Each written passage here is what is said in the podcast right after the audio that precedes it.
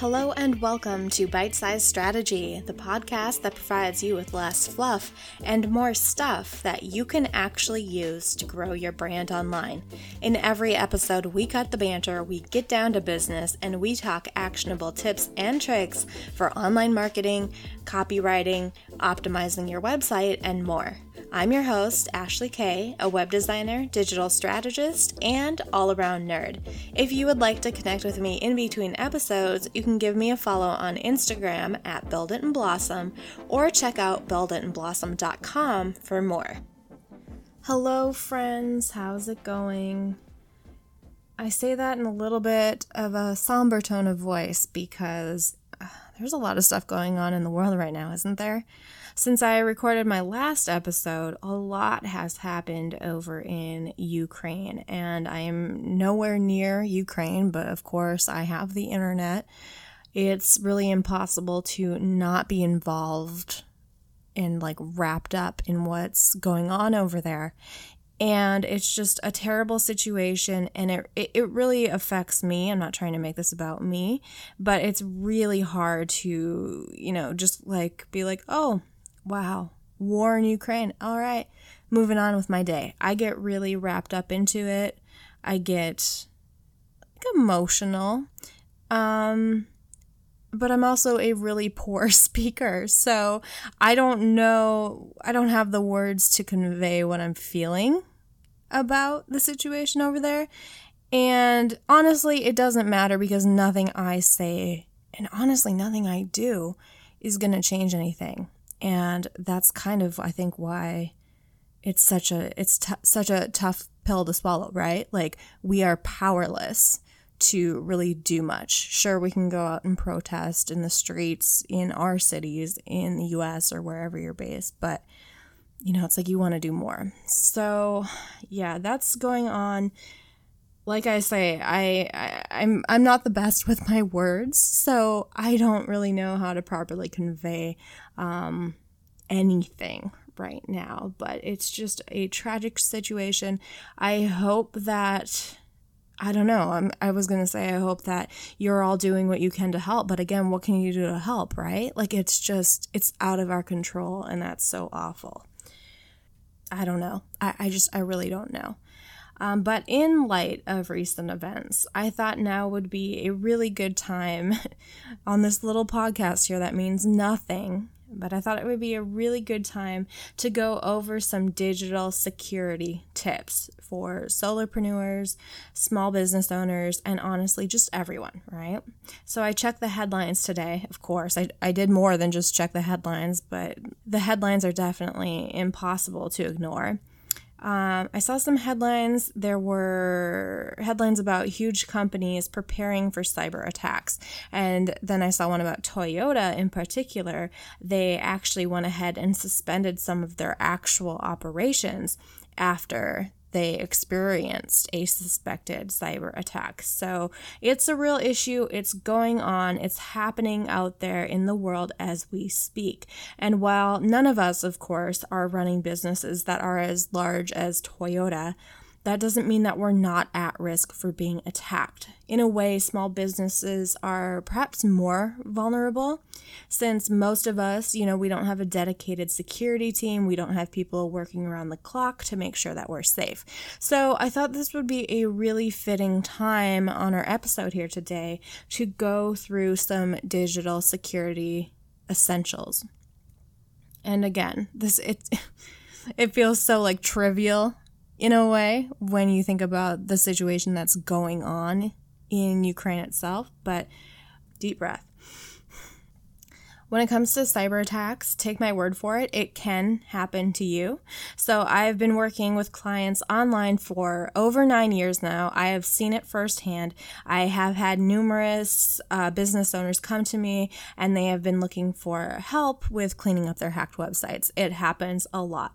And let me just say this an ounce of prevention is worth a pound of cure when it comes to digital security. And honestly, there is no way to be 100% protected from the threat of a cyber attack or getting hacked. Because, of course, if there was, don't you think like Toyota would have had that, you know, taken care of? So there's really no way to be 100% protected, but there are a lot of fairly simple, straightforward measures that you can take to mitigate your risk.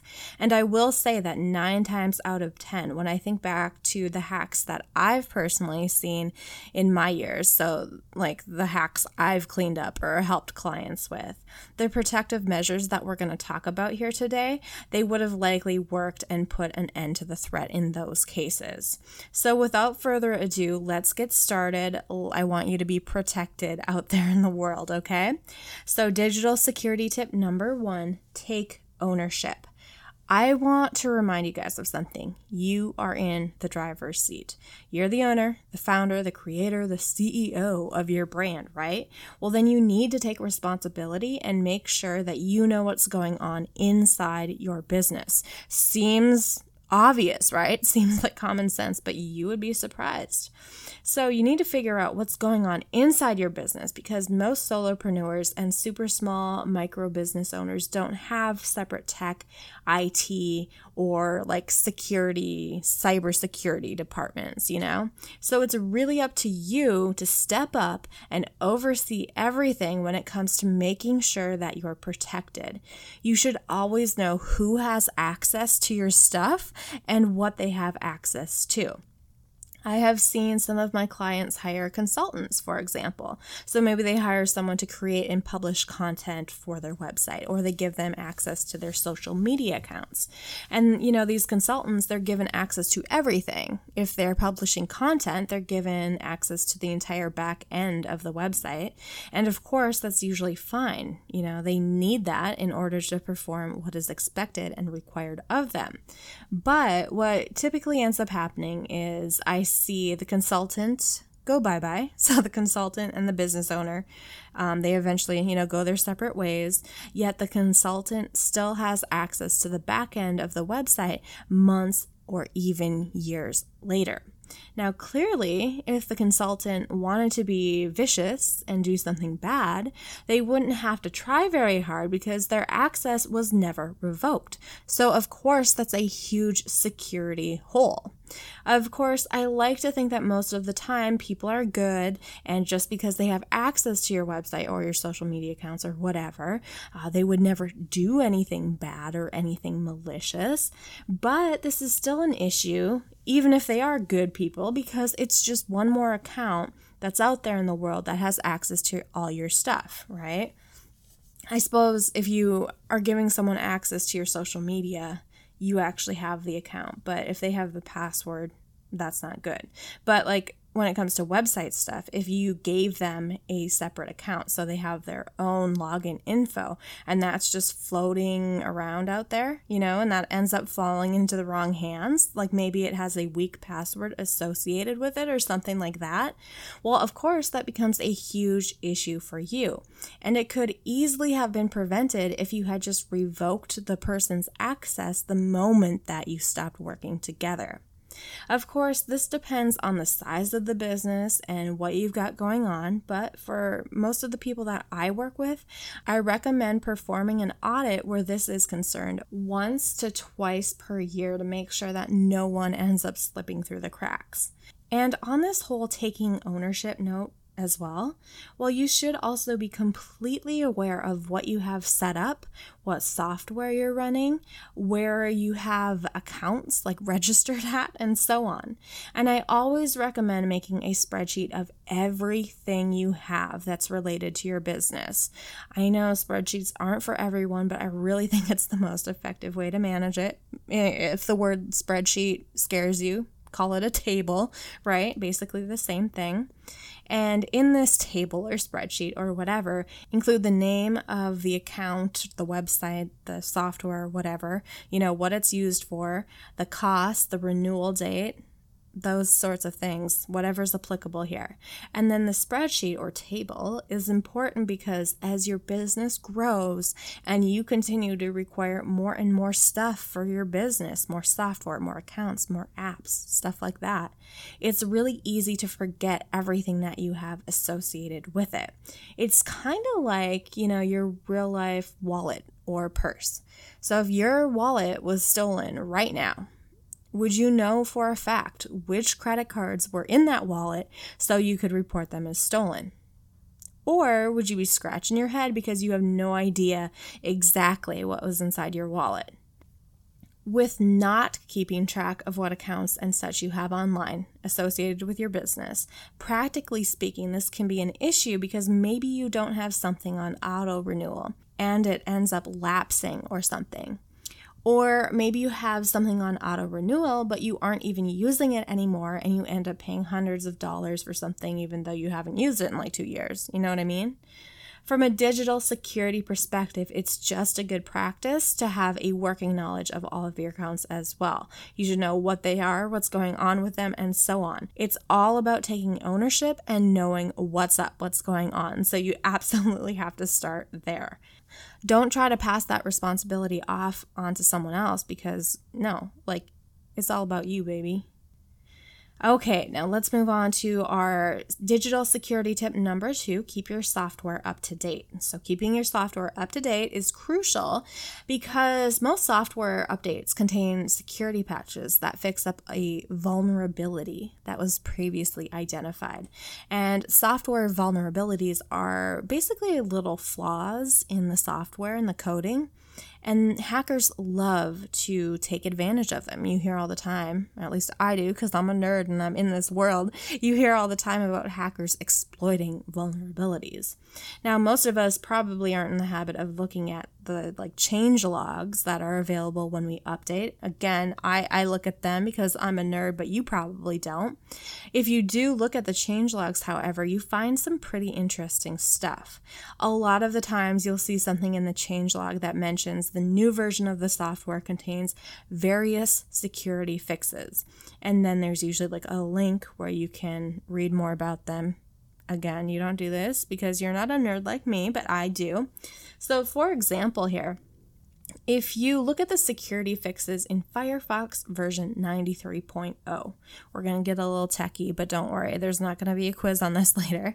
But Firefox version 93.0, I just picked this out randomly. This came out back in October. I can see by looking at the changelog that they fixed a whole host of vulnerabilities. They get pretty technical, like bugs 17, 26, 621. Through use of report validity and window open, a plaintext validation message could have been overlaid on another origin, leading to possible user confusion and spoofing attacks tech stuff, but that does not sound good. So Firefox fixed this vulnerability in version 93.0. And pretty much every software out there has vulnerabilities like these. It's basically unheard of to never have any vulnerabilities because tech is always changing. So this isn't unique to Firefox. I just pick them at random there's going to be vulnerabilities with any software that you encounter. And so it's really important to get into the habit of downloading the latest version because these little flaws, these vulnerabilities, are fixed. Like, just imagine if you were running software that you hadn't updated since like 2000. First of all, it probably wouldn't work, but second of all, it would be extremely insecure because it would have so many vulnerabilities that, you know, they need to be repaired, they need to be patched. So protect yourself by keeping everything up to date. And this applies to everything from your internet browser to your apps to your operating system. When it comes to your website, if you are using a closed source software like Squarespace, you don't really have much control over this as Squarespace performs the updates for you. That's what happens usually in a closed source environment. But if you're using an open source software like a self hosted WordPress website, well, then it's extra crucial to make sure that you are putting in the effort and the action to keep your stuff up to date because you are responsible for this. There's no team that's going to do it for you unless you hire one, right? Now, you can generally turn auto updates on, which personally I don't really like, but I'm not going to get into that here. But just make sure that you're aware that if you're using a self hosted WordPress site, you are responsible for updates. Make sure you stay on top of them. And if you're not sure what any of this tech talk about website building platforms means, but you're curious, highly recommend checking out episode 6 Website Building Platforms Review and Comparison. That's the name of the episode. Check it out, baby. All right, let's move on to digital security tip number three back up everything. And I do mean everything phones, laptops, your website, important emails, tax documents, passwords, everything should be backed up. Mark your calendars because March 31st is World Backup Day, and I didn't even know that that existed until I was putting together the notes for this episode. So, their website, worldbackupday.com, offers some really great and interesting statistics. I love my statistics. I hope you do too. So, 21% of people have never made a backup. 113 phones are lost or stolen every minute. That's a lot. 29% of data loss is caused by accident, and 30% of all computers are already infected with malware. Oh, happy day, right? Well, of course, sometimes the threat isn't so malicious. You know, sometimes your hard drive or computer just wears out, bites the dust, and you lose your data. I haven't had that happen to me, but I know people personally who that has happened to. I also know people whose laptops have gotten stolen. So, yes, it is a problem, and that's why you should do a backup.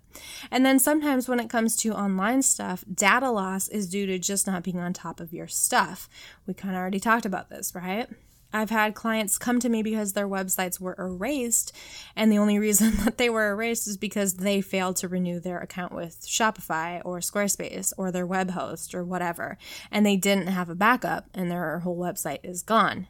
And that's why take ownership. That was tip number one here in our episode today because simply being on top of what's going on in your business can prevent a lot of hardship. Now, as far as backup methods go, you know, you can back stuff up on an external hard drive, uh, like a thumb drive, USB drive. There's the cloud, even physical copies, which of course, you know, isn't going to work for everything. You can't back your website up on a physical sheet of paper. But, you know, that's certainly a good idea when it comes to physical documents like tax records and stuff. You should have a digital copy, you should also have a printed copy that's stored in a safe location.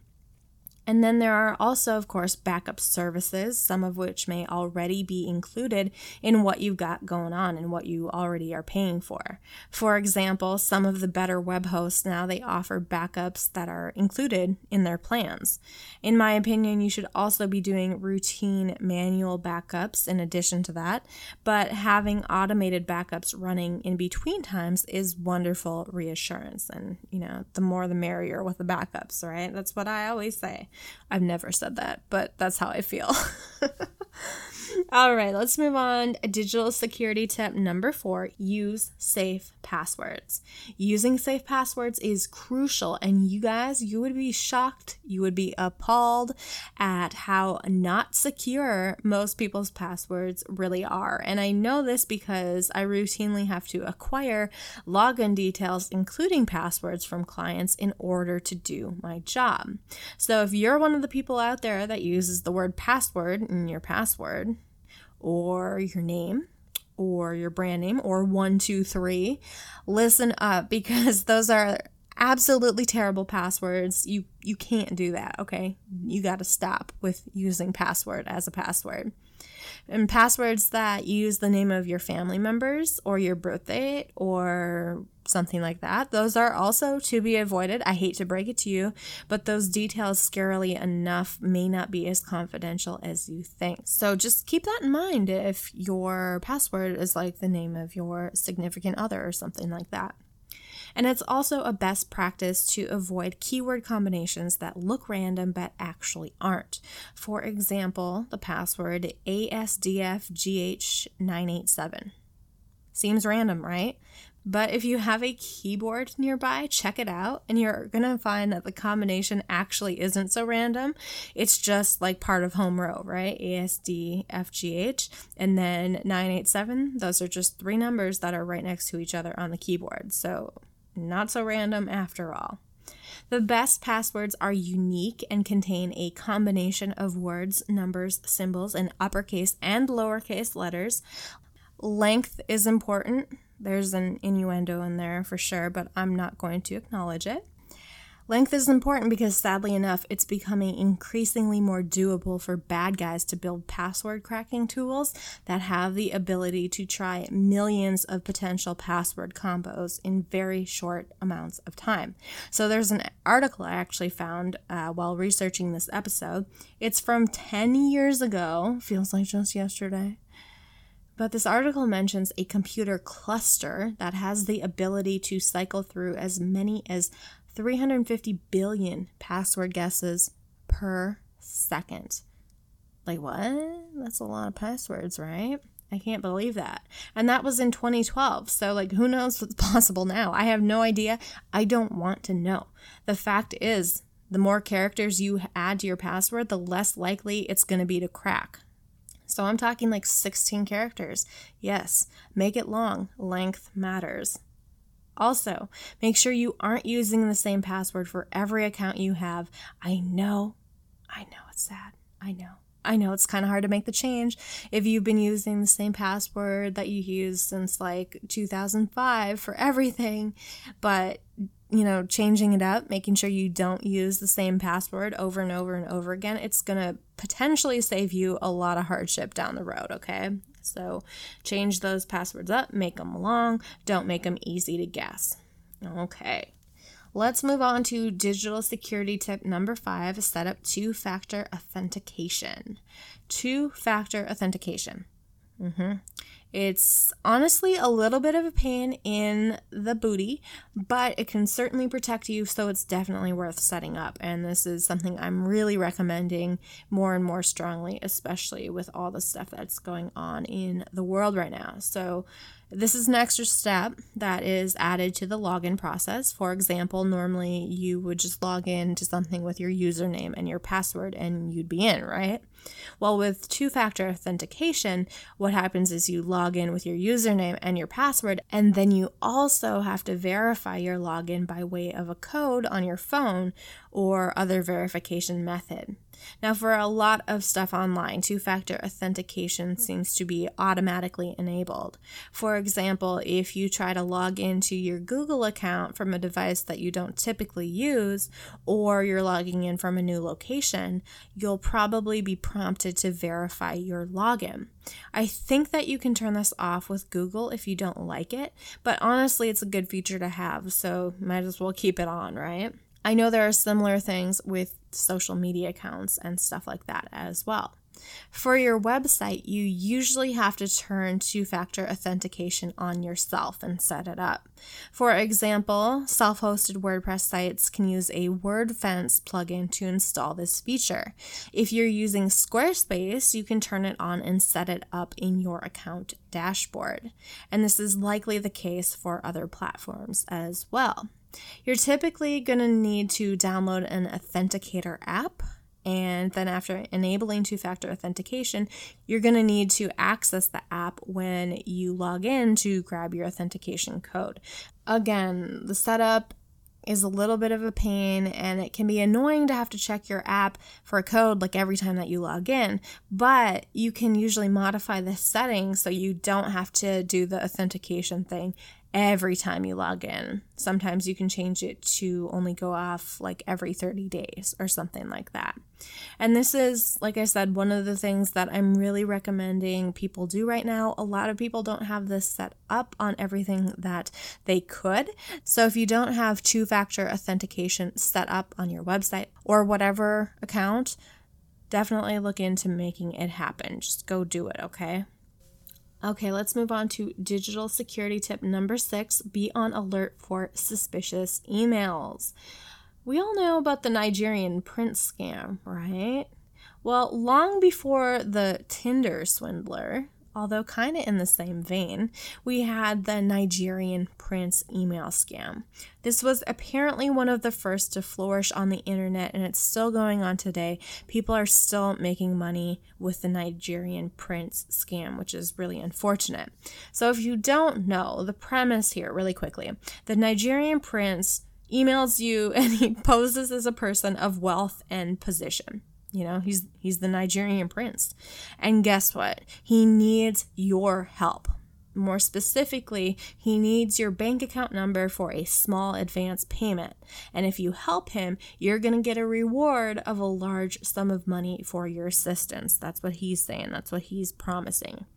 Now, of course, this is all a scam because in reality, if you give the Nigerian prince your bank account info, and spoiler alert, the Nigerian prince is not an actual Nigerian prince, in case you hadn't caught on, but if you give him your bank account info, if you send that info to whoever is emailing you, well, your bank account is going to get drained. And also, there is no reward for you, only a big fat zero in your account. Now, most of us online these days are wise to the scam of the Nigerian prince. We've been around the block, we know that he is no good. And a lot of email scams are very blatant and obvious that they are scams. So, you know, you can usually weed a lot of these out pretty quickly and ignore them. But honestly, these email schemes are growing more and more elaborate and believable over time. The scammers have adapted because they know the Nigerian print stuff isn't going to fly. So the grammar in the emails are getting better. They seem more like a non scammer is behind them. You know, I actually just got an email the other day last week and I'm like, you know, like, I don't know. This seems kind of weird. It could be legit. I'm honestly still not 100% sure, but I always go with my gut on this. So if it seems kind of weird, kind of like a scam, probably is a scam, you know?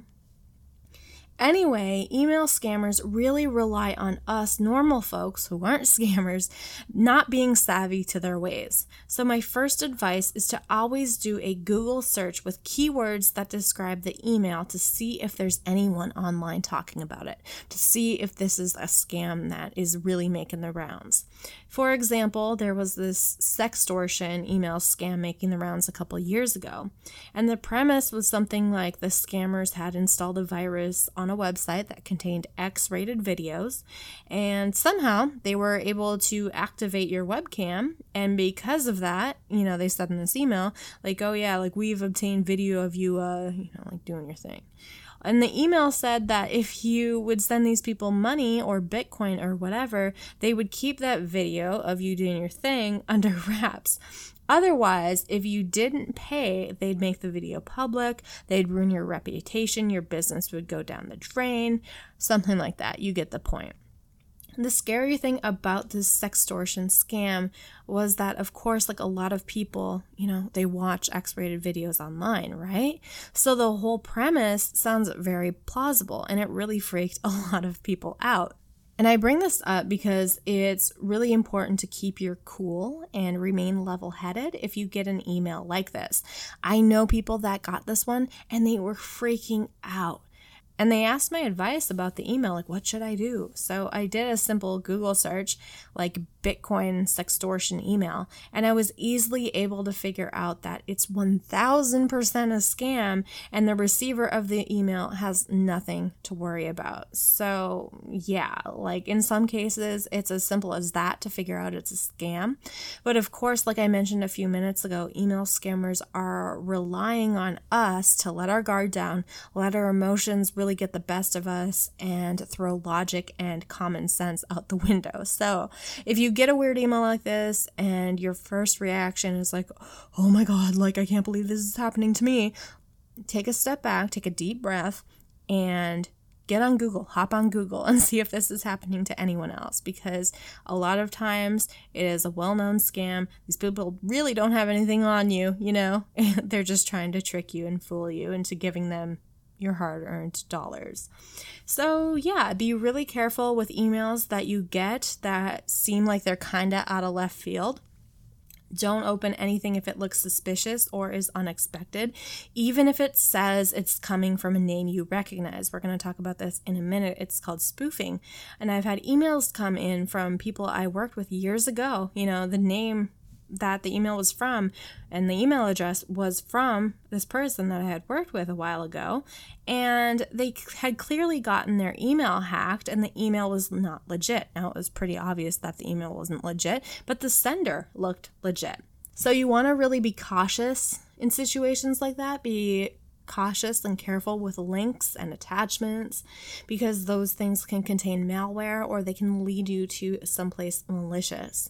And with hyperlinks, if you're on a laptop or desktop computer, you can typically hover over the link to see where the link is really going to go because it's easier than you think to make it look like you're clicking a link to paypal.com or something, but the actual destination is like paypal.xyz or something else that is totally not legit and is totally a bad place. And like so many topics we talk about on this podcast, email scams could be a topic for its own episode. That could be really fun. I don't know, maybe it, it isn't so much strategy as it is fun. So I don't know if it has a place on this podcast. But anyway, we've got a bit more to cover here. So we're going to move on from that for now because I think you get the gist about email scams. So let's move on to digital security tip number seven prevent email spoofing. Mentioned this a minute ago, but let's dive into it more. What is email spoofing?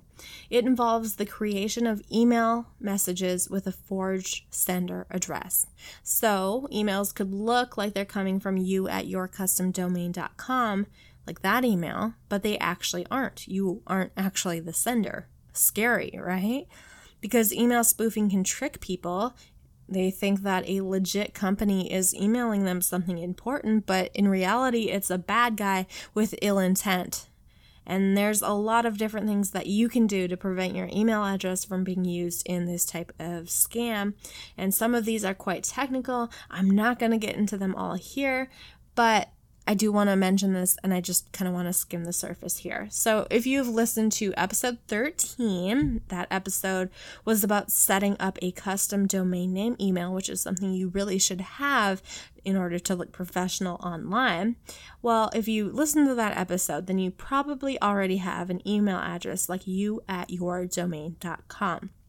If you have this, you want to set up some additional records to prevent against email spoofing. And these records are called SPF, DKIM, and DMARC records. And I'm not going to bore you with all of the details on what these are here. To be honest, I don't know what they stand for off the top of my head, although I do set them up on a regular basis. But I just want you to make a, a note right now to check into properly configuring these records because it's really important, okay? The records are called SPF, DKIM, and DMARC and they aren't super difficult to set up, so don't worry about that. You can always hire someone like me to help you, but just saying. just make a note of it for right now and look into it, okay? DKIM, DMARC, and SPF. And then one super easy tip, super easy, way way easier than setting up records. So, one super easy tip for preventing email spoofing that I have also heard is use a throwaway account when registering for certain stuff online.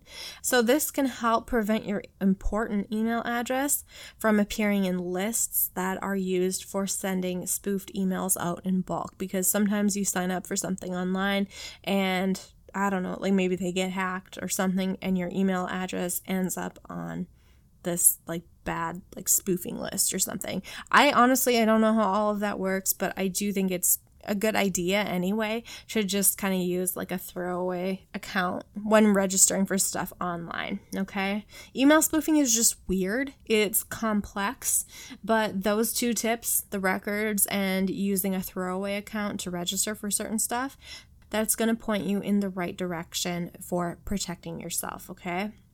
Let's move on now to digital security tip number eight. Yes, this episode is a little bit longer, okay? But tip number eight is be mindful of where you store sensitive data. Okay. If you're doing business online, you're probably collecting some form of customer or client data. And most of us, if we're collecting payment, we're using PayPal or Stripe or something like that. And in that case, you know, we aren't directly handling credit card data. But name, email address, phone, mailing address, those are still examples of customer data, and it's important to do what you can to protect it. A lot of the other tips that we've talked about already, uh, those are all going to help you protect your customer or client data. And there's also something to be said for being cautious with any third parties you share your customer data or any sensitive data with because they may not be 100% safe. Now, this isn't necessarily client data, but there was a case a few years ago where people were using Trello, which is a list making application for organization and collaboration. They were using Trello to store passwords. Now, I will say people should not be storing passwords on Trello in the first place. But it was really bad because it turns out that because Trello boards can be public in some cases and indexable by search engines, some of this password data that people had in their Trello boards was public to anyone that went out of their way to look for it. So make dang sure that if you are storing sensitive data somewhere, that you're putting it in a safe place. Otherwise, that's just a whole mess waiting to happen, right? All right, and we have made it to our last digital security tip. Tip number nine perform audits often. Okay, so don't wait until the last minute when it comes to digital security. You really need to be on top of this. Like I mentioned at the beginning of this episode, an ounce of prevention is worth a pound of cure. You don't want to wait till your website gets hacked or your like locked out of your social media or your email gets compromised to deal with your digital security. You need to do it today, okay? So regularly change your passwords, Make sure your software is up to date.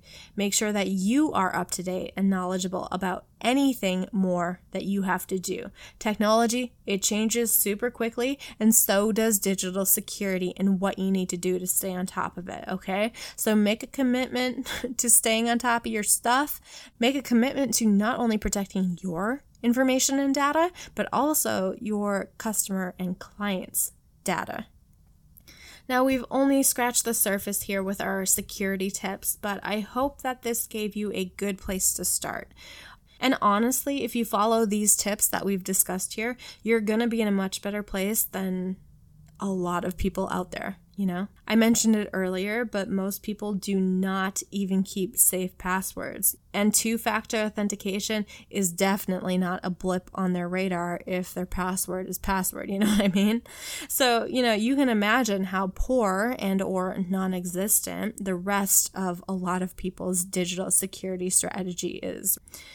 So, don't let that be you. Stay on top of your stuff, okay? And that's going to wrap up another episode of Bite Size Strategy. I hope this was helpful because I want you to be safe out there on the interwebs. I want you to do what you're doing in a safe and awesome way, okay? And if you like this episode and you're interested in learning more snackable bites like this, follow the podcast on your favorite platform. We're on Apple, we're on Spotify, we are on Google, and we are also on iHeartRadio. So follow along. You can even give us a review, as long as it's good, of course. All right, you guys, thank you so much for listening. That's a wrap, and I will see you next week.